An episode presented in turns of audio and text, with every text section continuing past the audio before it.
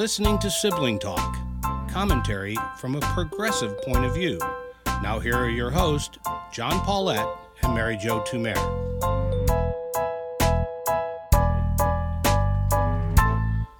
Hello, I'm John Paulette. And I'm Mary Jo Tumer. Mary, you remember how when during the Trump administration, things would get like really bad and they'd want to uh, uh, distract. All the focus is going to be on infrastructure. Well, I think we're about to have kind of an equivalent there, although I don't know what exactly how it distracts.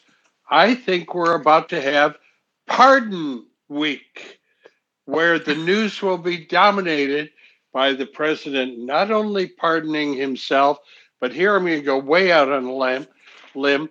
I think he's going to par- pardon the rioters too. What do you think about mm. that, huh? Well, first of all, my brain has been exploding all weekend. So many thoughts, but um, and now I just threw that is, one on top well, yeah, of it, right? I mean, I know I've heard other people say that about the rioters. I mean, how do you pardon unidentified? Or so I guess he could only yeah, pardon, the ones we know. Eh? We got like okay, and there's plenty of them. Yeah, there's plenty of them, and um, they probably know more than they've even reported to. Um, I mean, I, I would suspect that law enforcement knows more. Right. I I think he, if he doesn't end up doing that, we know that at least he's entertained it because why wouldn't he? He's Donald Trump. And all the reporting from Wednesday was that he was happy about that. He was he thought those were his people, they were doing his bidding. He never looked watched it on TV as the rest of us did, horrified. He never did.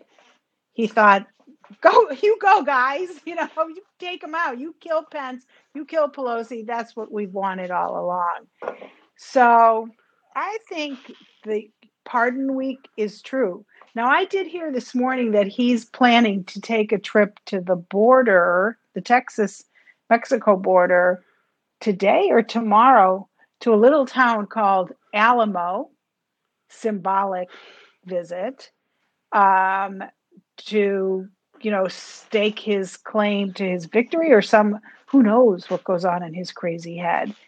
And I thought to myself, wow, nobody has control of this guy. To, so we have a, we have reason to be afraid. To, to stake a claim to a victory, what uh, of the wall of immigration? Yes, to his immigration policy, and you know, from his perspective and Stephen Miller's perspective, their immigration policy has been successful because they've discouraged people from going here.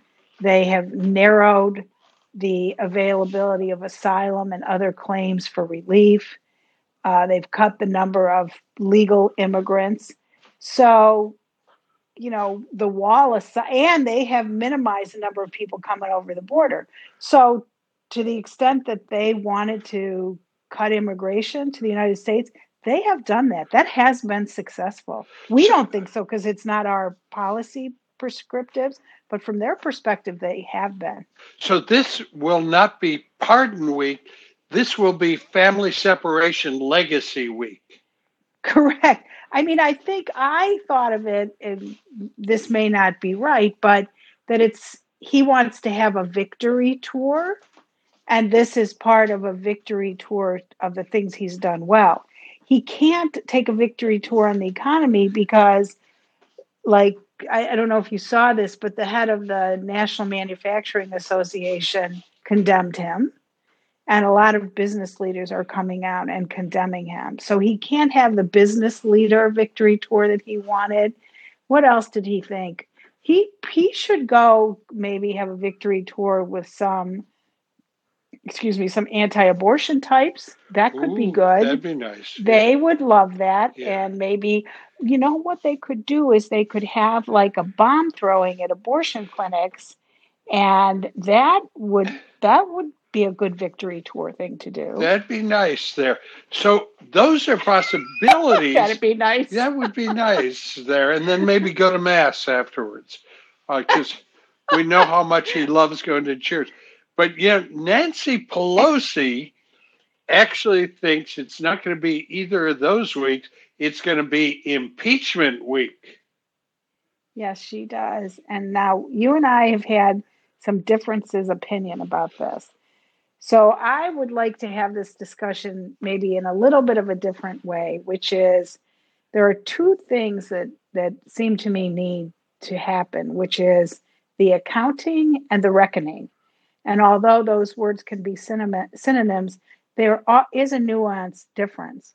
So the accountability for what happened, which let's say on a criminal, um, in a criminal way, meaning we are a country of rules um, not of men. And um, there has to be legal accountability for what happened, meaning the incitement and the individual crimes that took place that were significant. And I kept thinking, why have we not heard about someone taking a poop? Oh, yeah, there was a lot of that too. Was there? There was. I, I don't remember where I read that report, but there was like excrement, people were peeing, you know, obviously there was blood. And so the defacement of the Capitol in and of itself was diff- was horrible. But now, as the videos coming out, we're seeing more and more crimes that were committed. So there is that accountability. But where is the reckoning? Meaning, where do we have a conversation about the lies upon which the entire movement, such as it is, because it is a political movement, is based? And who is going to be um, held to account, to use that word again. Not just Trump.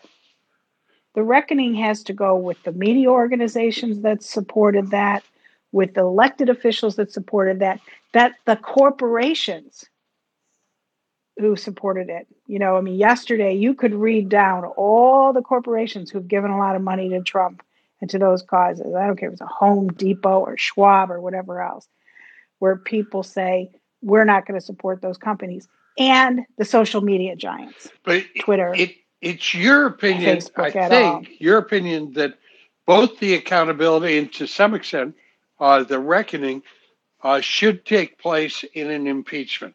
Am I right? I think those two things should be happening on parallel tracks, meaning the social reckoning. You know, how do we hold everybody accountable? Meaning the media, the social media companies, and that there has to be a, a political accountability. So you have the legal accountability, which I think the DOJ has to do with criminal prosecutions, and whether that gets to the president is something else.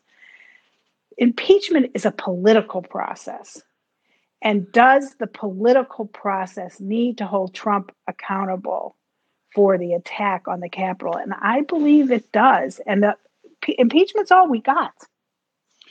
Do you, are you in accord with uh, Congressman Clyburn?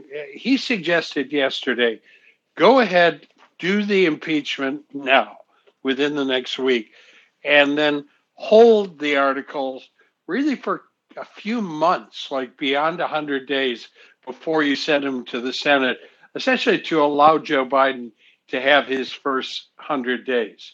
Are you comfortable with that? I thought that was I thought that was brilliant actually you kind of hang it over all of their heads and let the dust settle a little bit because it is true that um, even in criminal prosecutions, you usually don't get um, an indictment the day after something happens.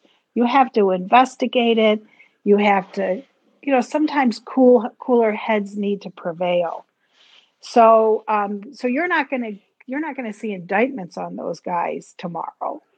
And I, I, thought that was not a bad idea, what, what Clyburn said. Now, the thing that Toomey said, which I also found was interesting, is is it, it, can you constitutionally do an impeachment after someone is no longer in office to hold them to the other um, uh, parts of the punishment? One being that you can't hold federal office again, the other being, and I didn't know this, I just heard this, that you lose your pension and you don't get Secret Service protection for the rest of your life.